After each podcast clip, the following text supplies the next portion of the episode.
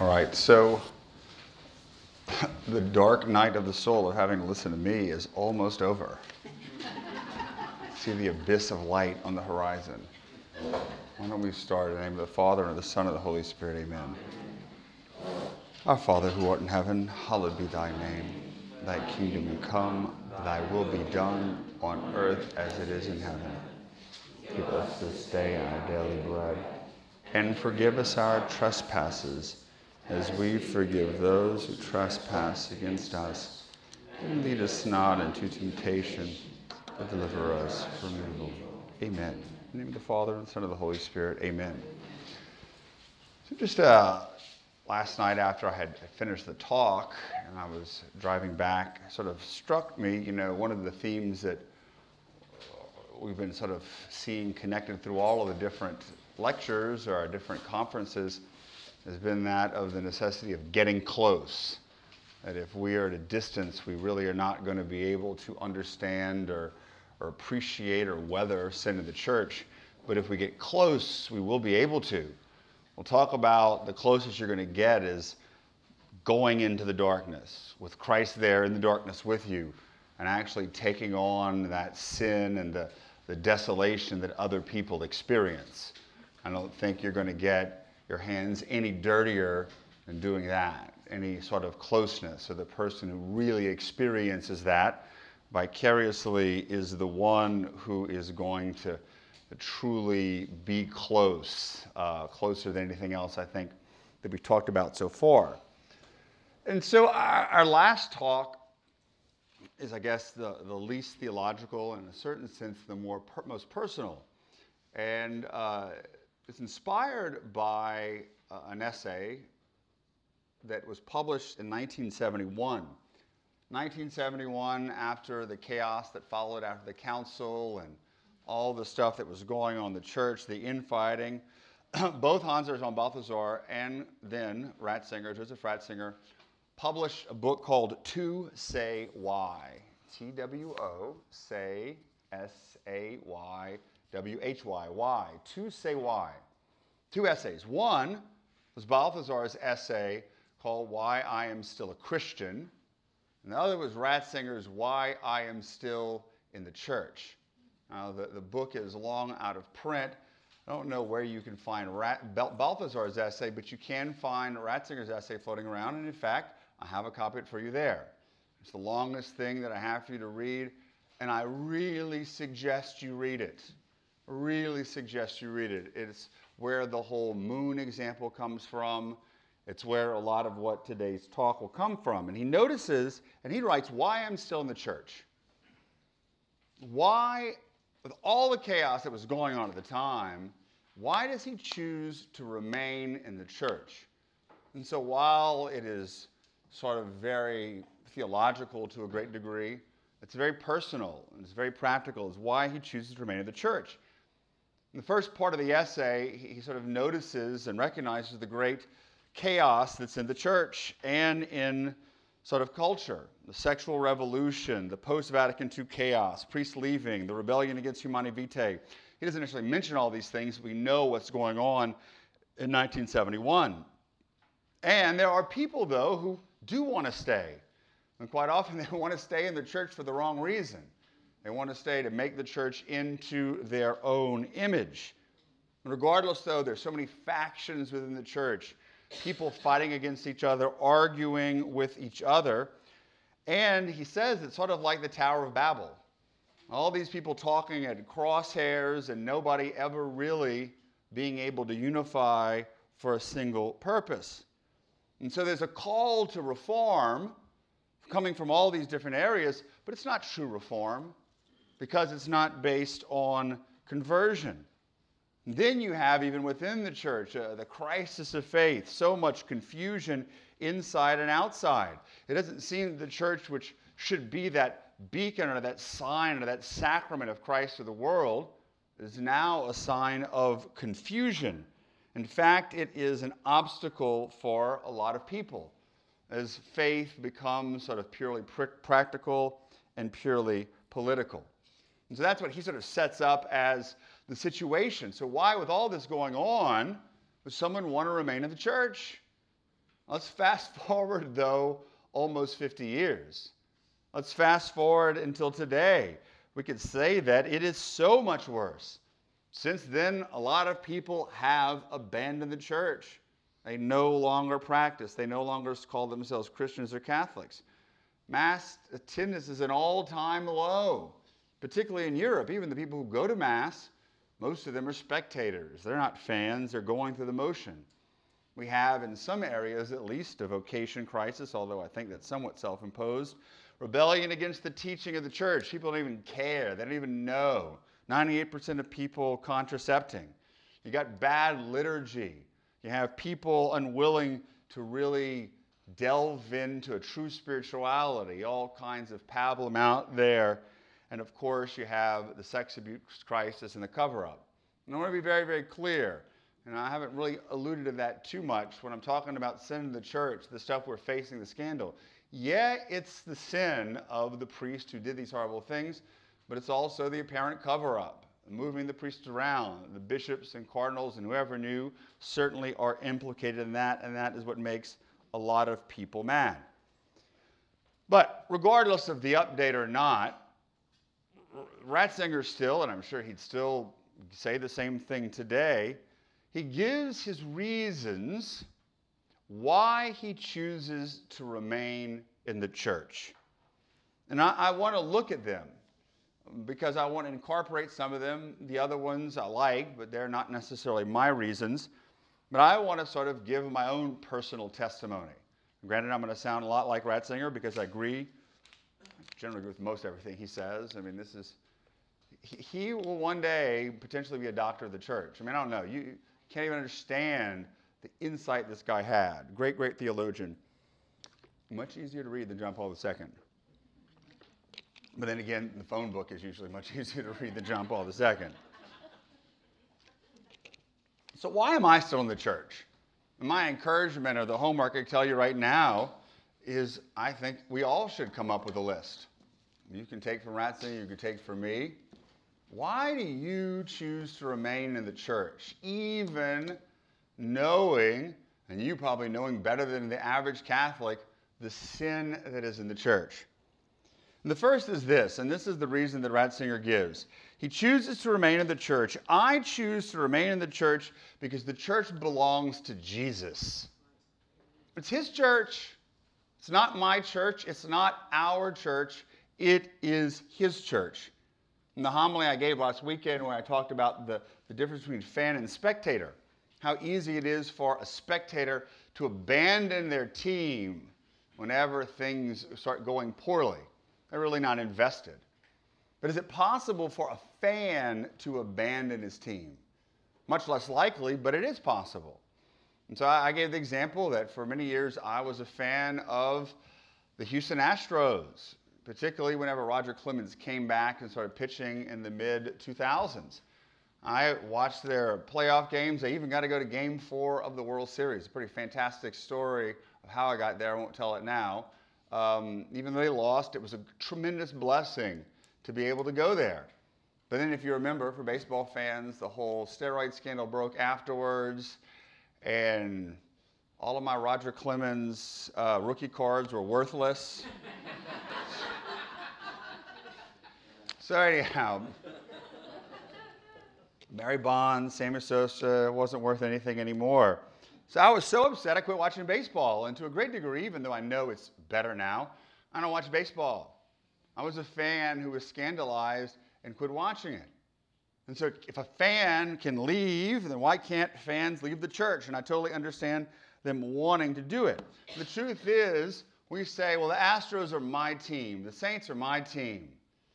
And so, but we can't apply that to the church. The church is not my team. It's not my church. It belongs to Jesus. In a certain sense, your sports team doesn't belong to you. The Dallas Cowboys are not my team. They're Jerry Jones's team. He's going to do what he wants with it. But one day, he's going to sell it if he can make him more money. Jesus is not going to sell his church. He's not going to give up on the church. It belongs to him. And so, why he chooses to manage it the way he does why he chooses to make the rules and let goofballs and sinners in the church, I got no idea. But I believe it's his church, and my faith is in Him and Him alone. That's the first reason. I mean, I could just stop right now. That's the basic reason. But number two, Ratzinger says, and I agree with this, that we do not believe or come to believe or exercise our faith alone. You hear it so many times. So it's just me and Jesus. No, it's not just you and Jesus. You need to have that personal relationship with Jesus. But where did you hear about Jesus? You heard about him from your mom and dad. You heard about him from your catechism teacher. You heard about him from the priest. If you heard about him in Scripture, well, guess what? Someone wrote those Scripture passages. You received the message from the messenger. You didn't baptize yourself, you didn't give yourself the Eucharist. We didn't evangelize ourselves.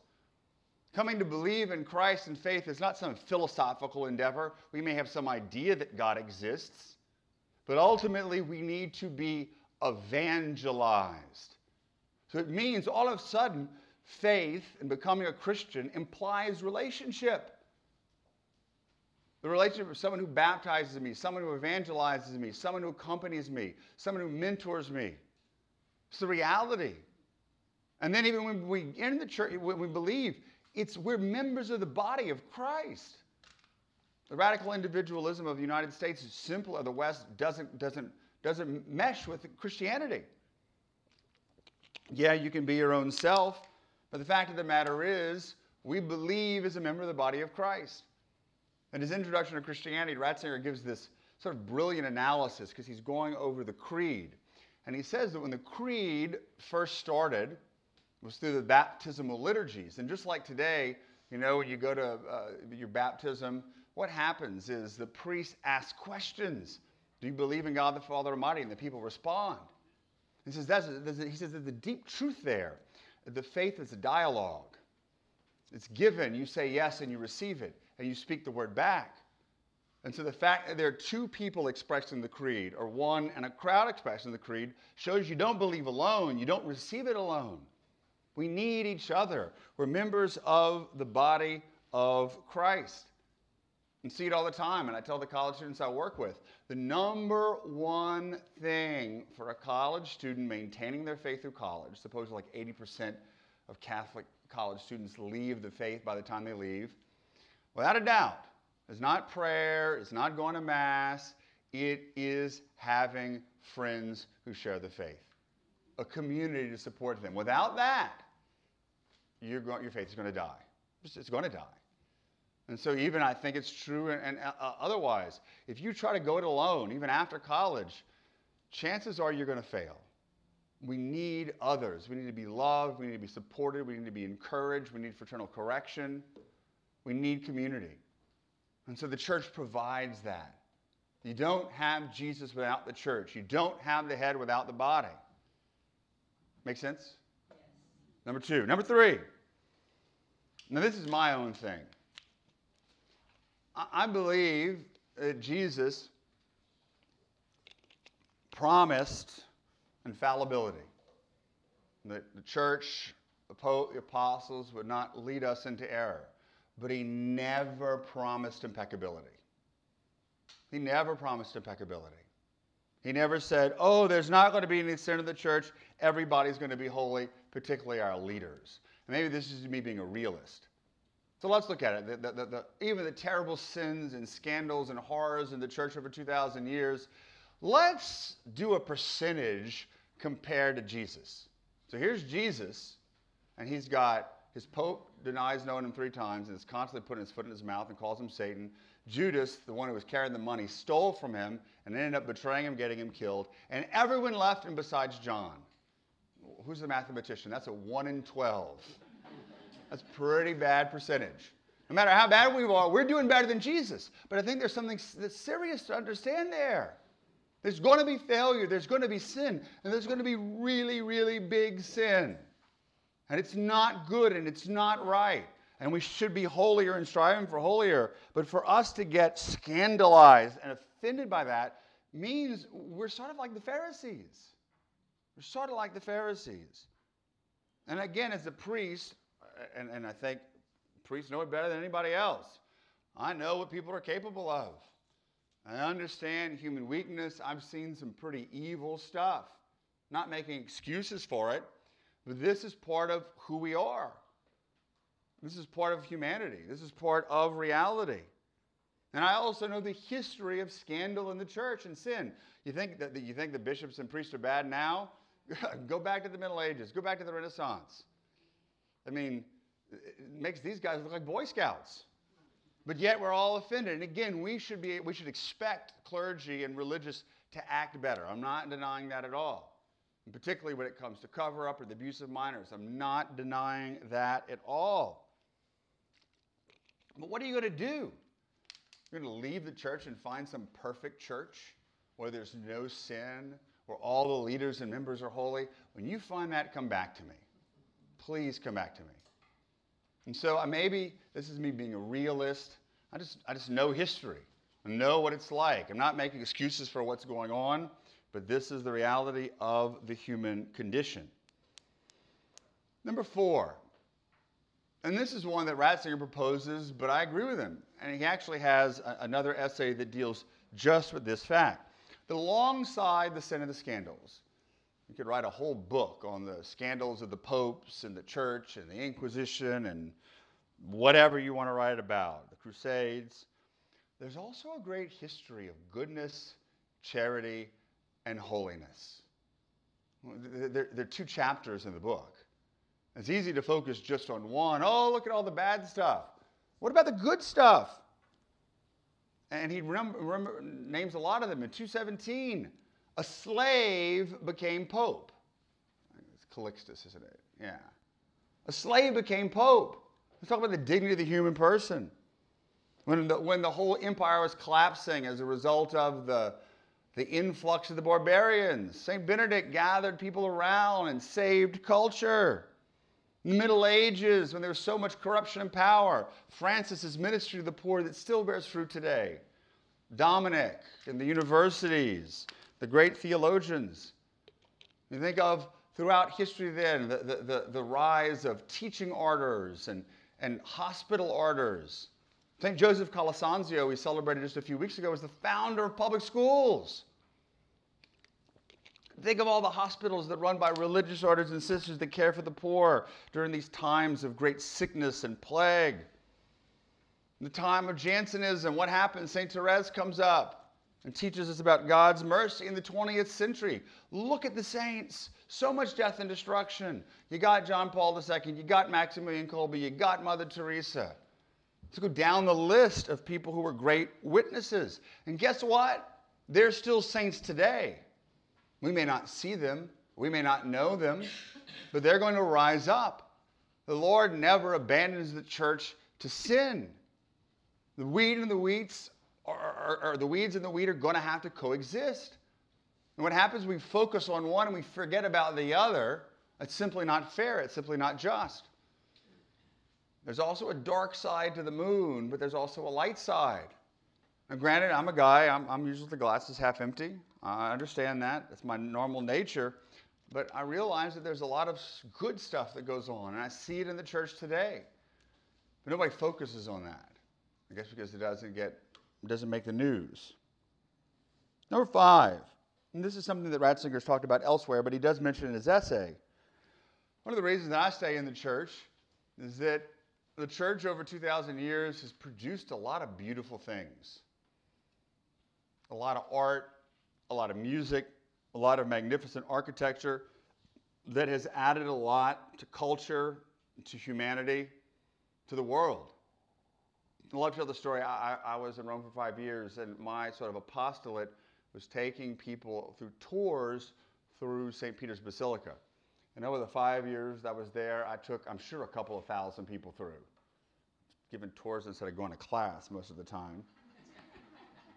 And if you've ever been to St. Peter's in Rome, you know, you can, you can look at all the books, watch all the TV shows. It doesn't do it justice. And my, one of the things I enjoyed so much, I'm taking a tour group a little bit later on this year, a pilgrimage group, and I can't wait to do it again.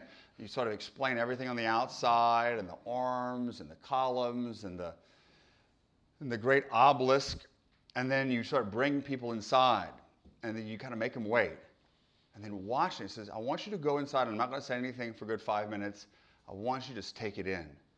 And the amount of people that I saw begin crying when they walk into St. Peter's, just overwhelmed by the size, the majesty, and the beautiful, the beauty of it. And then you take them through. I've seen a number of people over my years convert as a result of that. Now, this is just one example. But think of all the art and the beauty that has taught us so much. A church that is rotten to the core cannot produce such art and beauty. And in fact, quite often, the most beautiful things come whenever things are the worst, whenever so much ugliness in the world. And of course, along with that, I, go through people, and I remember one time I was walking back from dinner, and this young American kid came to me, and he points at St. Peter's. It was all lit up at night. It was probably late. We probably were drinking some wine or something. I don't know. Uh, and he says, Look at this, Father this, this big church, all this money, couldn't have been better used to, to, to give to the poor. And I said, Well, someone said that about 2,000 years ago. And I said, I, told him that. I said, I didn't tell him who, but you know. And I said, Yeah, that, that, we've heard that before, but what did Jesus say? She's done something beautiful for me. This is beautiful. And I said, Yeah, it's big and it's grandiose, but you know what? It's open all day. And so it's raining and cold. Guess who goes into St. Peter's? The homeless. They have a place to get out of the rain. They also get to enjoy the beauty of it. They get to pray. They get to have some peace. So nobody's so quick to judge. Something beautiful, whether it be a structure or a work of art or some music, can give hope. Can, can, and God reveals himself. You know, we've heard this so often. You know, Ratzinger says it. You're not going to convert people with reason today. Uh, people don't use their reason.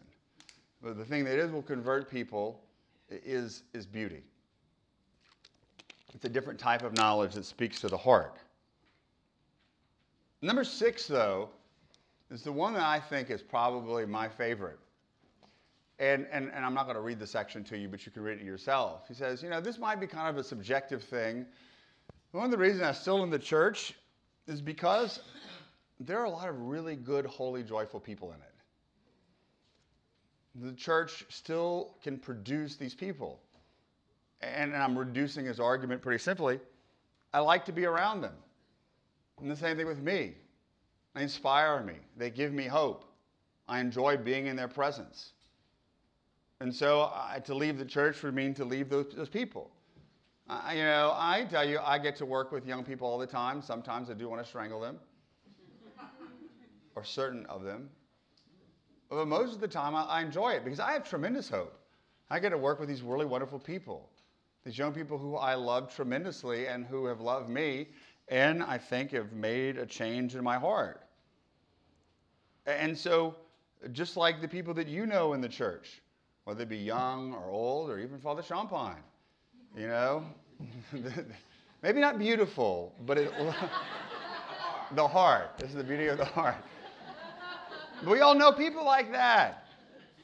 And so it's the individual lives that are changed, the stories that we can tell, the friendships that we make, the, the, the, pilgrimage of life that we go on. We meet some pretty astounding, wonderful people that give us joy. Now, granted, they come in and out of our lives, and that's just how life goes. But we can all say that we know people in the church that have changed our lives for the better and changed a lot of other people's lives that brought joy and happiness often they're what we wish we could be. You see that. I wish I could be like that. I wish, I, and, and so it gives me to strive for. That's a very legitimate and good reason to stay in the church because there is still good and holiness. Number seven is my own answer, my own response. And it comes from the gospel from a few weeks ago. The end of this is sort of like the height when everything was, the bishop was, had us read the letter and all this stuff was going on, the scandal. Remember the end of John 6? A lot of the disciples hear what Jesus says you're going to eat of my flesh and drink of my blood. They were scandalized. Why? Because Jesus was telling them to break one of the, uh, the integral commandments of the Old Testament. You do not consume blood. It's a punishment by death. And Jesus is saying, You're not going to die, but you're going to actually have life. Too hard of a teaching, they left. And what did Jesus do? He turns to the apostles and said, Are you going to leave me too? And what is Peter's response? Lord, to whom shall we go? You have the words of everlasting life. And for me, that's the same thing. I don't leave because I do believe that Jesus Christ is the Son of God. I think it's very reasonable to believe that he rose from the dead. And I certainly believe that he founded the church. And so, yeah, it's messed up. Yeah, there's sin in it. Yeah, there, it can often seem like the whore instead of the virgin. But where am I going to go?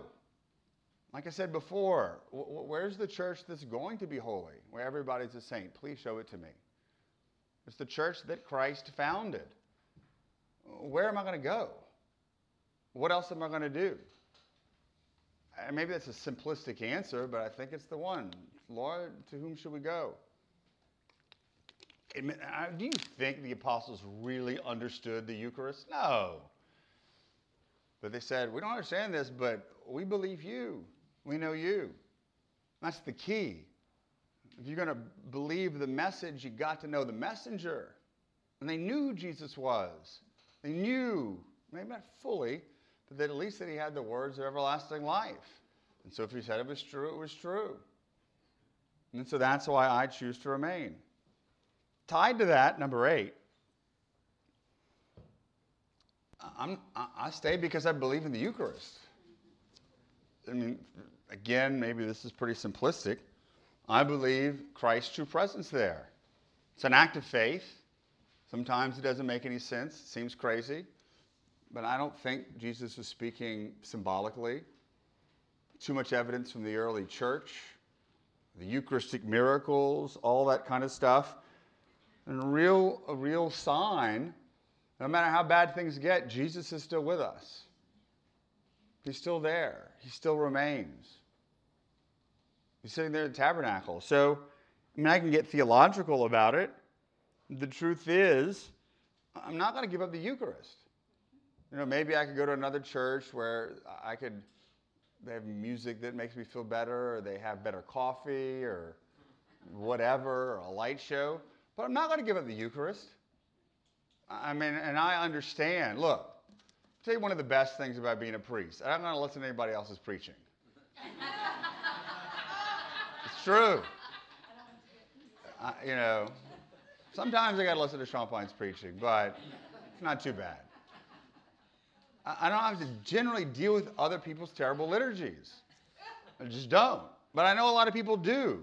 I'd want to leave the church too, probably, if I had to listen to this rambling nonsense and this saccharine liturgy. I can understand it. It's boring. It's and it's sad. But if we do what we're supposed to be doing, people will come. We give them that sense of the sacred, even though they may not understand it. So I don't care about those other things. I understand some people, maybe they don't really believe in the Eucharist, but I'm not going to go anywhere. I believe the priesthood is in the church. I believe the Eucharist is real, and I'm not going to really get it anywhere else. Number nine, and this is really mine. I, I choose to stay in the church because I'm just stubborn and hard headed. Uh, I'm not going to give up. I mean, I call it tenacity, call it perseverance. I just think I'm hard headed. Oh, yeah, maybe things look bad. I know things have looked worse in the, the past, but I'm not going to abandon ship. I'm going to keep sticking it out, even though when it looks like hey, I mean, that's me in general. I'm not going to quit. I'm going to keep trying, keep trying, keep trying, even though, you know, I look like I'm stupid.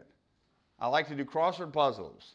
And I will sit and do my crossword puzzle until 2 o'clock in the morning until I figure it out.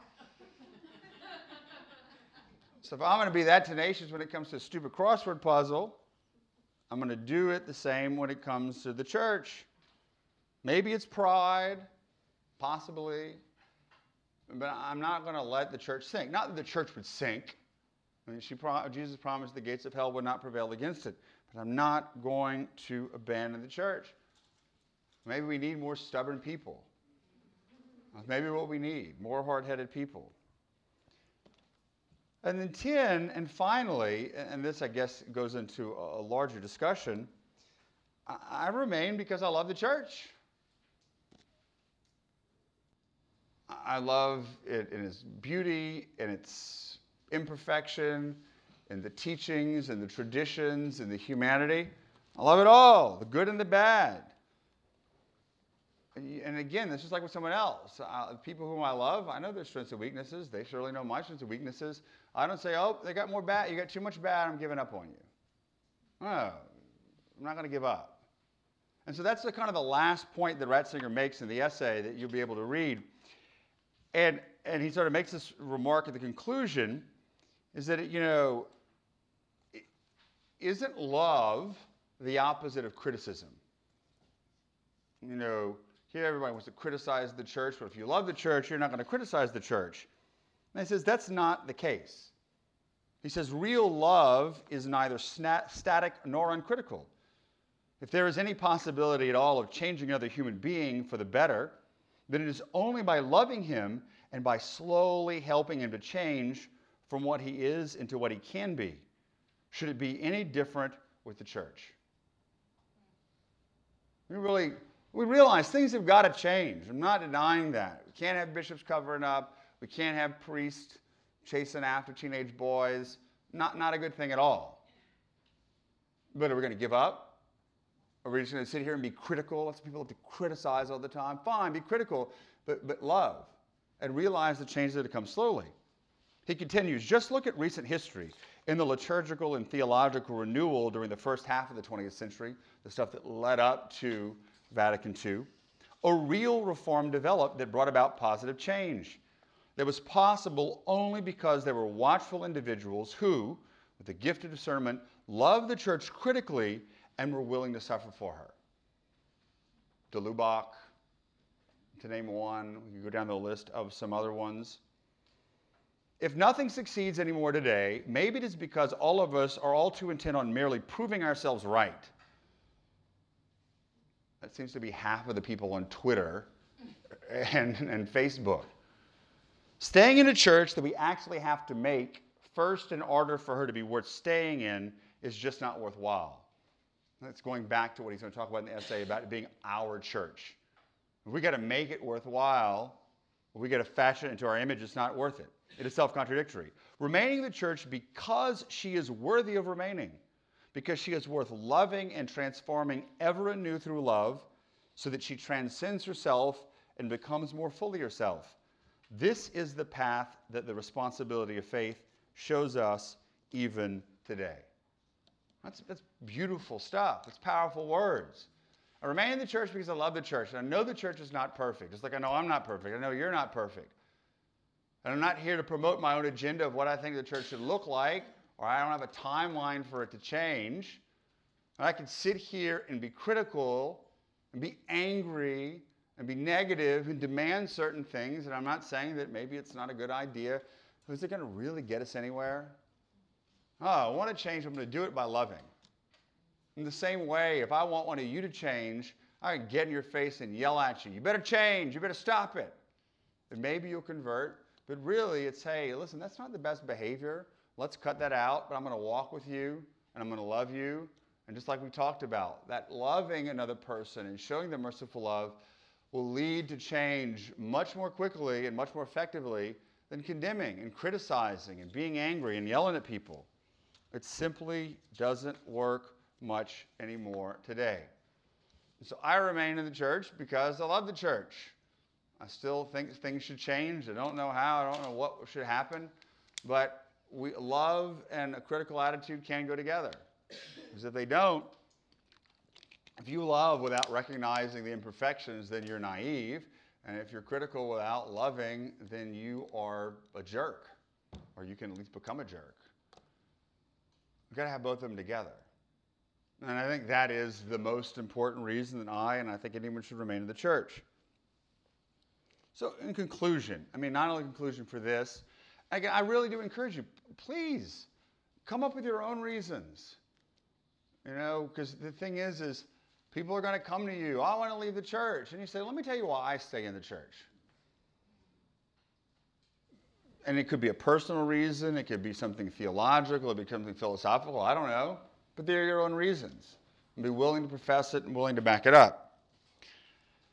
So, you know, even though I've hoped to sort of talk about generally sin in the church and how we learn to live with it, to reconcile ourselves to it, to face it, of course, we're spe- speaking of the, the idea of the scandal and the dark clouds amassing.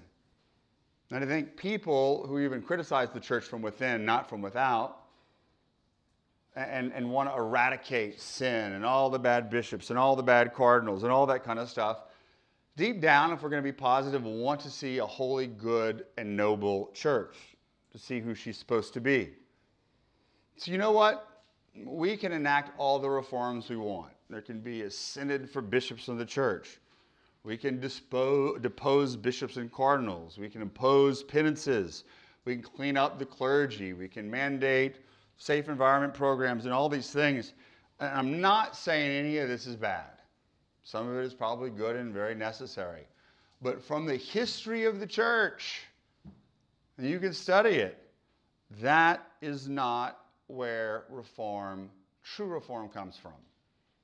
You you can enact all the laws and the rules and all the stuff from the top, but unless there is individual conversion at the bottom, none of it really matters and all the different reforms from the Council of Trent or the Council of Florence or whatever you want or Vatican II, they're just words. It takes individual people to change their lives, to have that conversion for true reform to happen. Because otherwise, you know, reform just becomes let's change the structure, let's rearrange things. The real reform, and this is something that Ratzinger writes about over and over and over again, has got to come on the personal level.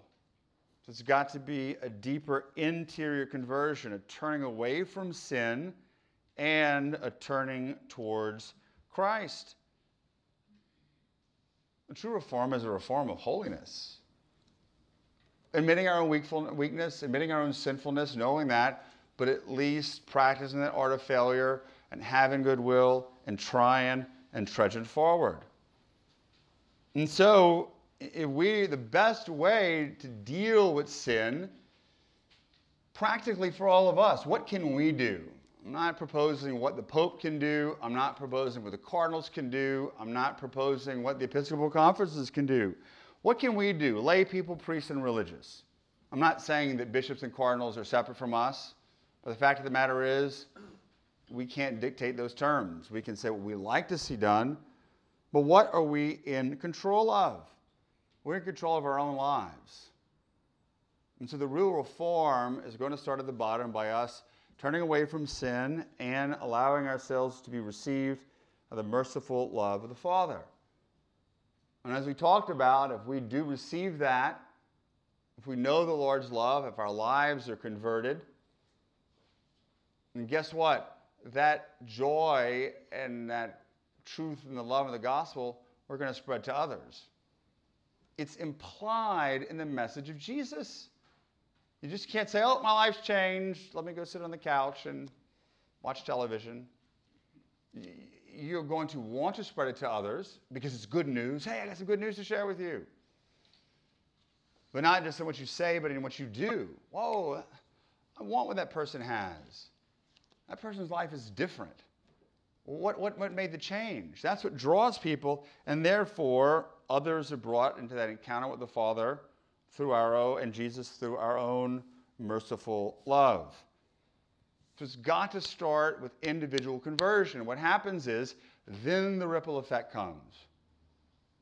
And it could take years, decades, even centuries Trust me, when the true reform or whatever springtime that John Paul II wanted, our participation in the springtime of the church is we are going to be the fertilizer for the flowers, all right? Because we're all going to be dead. Maybe we'll see some little buds blossoming, but that's going to be probably our role in it. But again, our own lives, our own death to self, our own whatever, will begin to spread at the local level. You can call it subsidiarity, you can call it what Rod Dreher, if you've read his stuff, Rod Dreher, the Benedict option, you call it that. Quit worrying about Rome. Quit worrying about the USCCB. Quit writing angry letters to your own bishop. He, trust me, he's already heard it. hey, nothing you're going to tell the bishop that either A, he has not heard before, or B, he, he's not going to know. And I can tell you, I'm not saying you shouldn't write or call or do whatever you want to do, but threatening them, that's the stupidest thing I've ever heard. I'm going to be honest. I'm going to threaten my bishop. You threaten me and say, I'm going to withhold my money. I'm going to throw away, uh, fine, see you later. That's not how we work. And then you're going to threaten you're not going to hold, mo- you're going to withhold money, and you're going to threaten me and hold it over my head. Well, guess who's going to suffer? The poor, the people in the parish. You know, I, I just, I'm kind of tired of hearing that. I'm not saying that we're not angry, but what are some of the better ways we can do things? Yes, the bishop's got to change. Yeah, not necessarily our bishop, but er, there's got to be a lot of change. And some of us may be called to be involved in it. But what we can do is create communities of life and love and mercy where we work to support each other and to, to, to move away from sin. And I think the community of Jesus crucified is doing it. The Benedict option was that Rod Dreher took uh, this idea of, you know, St. Benedict um, kind of living in a small community when the whole civilization collapsed. He's not saying that we should retreat, but it's a way that we can support each other to get through the dark times together so that we're not alone, that it's subsidiarity. Quit worrying about all that other stuff. I mean, saying you shouldn't read the news. I'm not saying you shouldn't be, pay attention and be informed. I think Catholics need to be informed today. But change what you can. And we can change on a local level. And then, as I've said earlier, and I'm going to say it again, if priests are pitted against lay people and lay people are pitted against religious, it's never going to work. I was talking to a friend of mine in a big archdiocese, and the priests are running scared over there. And this is not like Lafayette. It's like they don't want to go to anyone's house, they don't want to talk to anybody because they're afraid they're going to get accused of something and they're so isolated. I mean, it's really, really, really sad. And so I'm not saying it's for the, the pre, oh, like the poor priest. I'm not saying that at all. But we all got to work together. And there's got to be a certain vulnerability.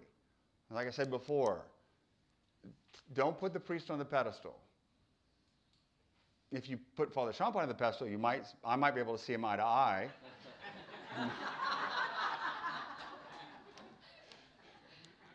But then I'd have to smell his beard, so.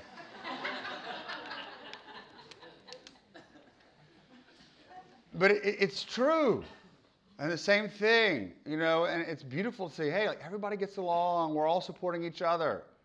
I'm not saying there should be boundaries, we got to figure it all out ourselves, but there's got to be, we got to go through it together if we're going to see things change, if we're going to see a hope, it's got to be that mutual vulnerability. We got cannot going it alone. And so I, think y'all should really thank the Lord for the seed that Father Fry planted and the way it grows to fruition. Y'all may never have 10,000 members. may only be 40, but guess what? You're doing it together. Priests, religious, lay people, that's how it's supposed to be. That's what it's got to be.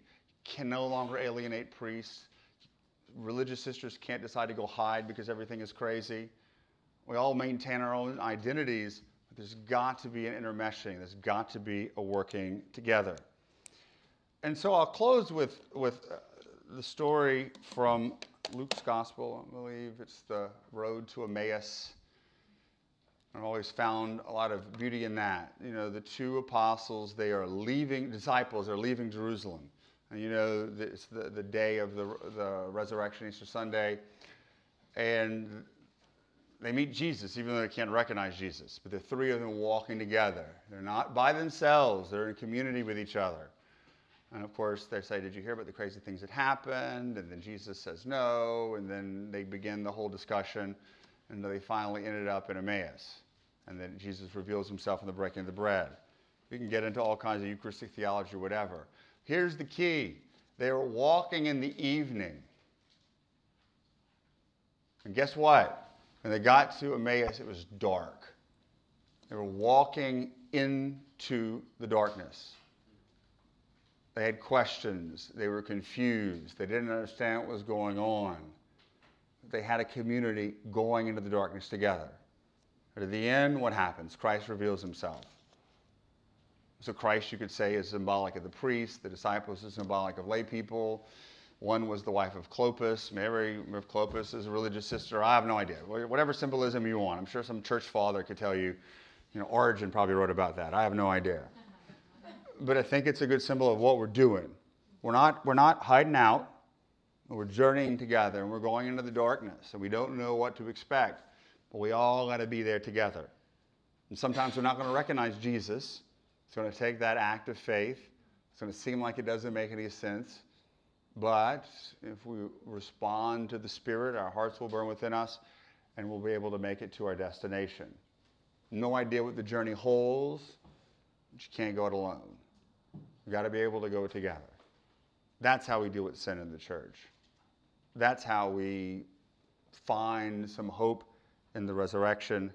And that's how we conform ourselves to Christ crucified, but also to the risen Christ. Let's close with the glory be. Glory be to the Father, and to the Son, and to the Holy Spirit, as it was in the beginning, is now, and ever shall be, world without end. Amen. The Father, and Son, and the Holy Spirit. Amen.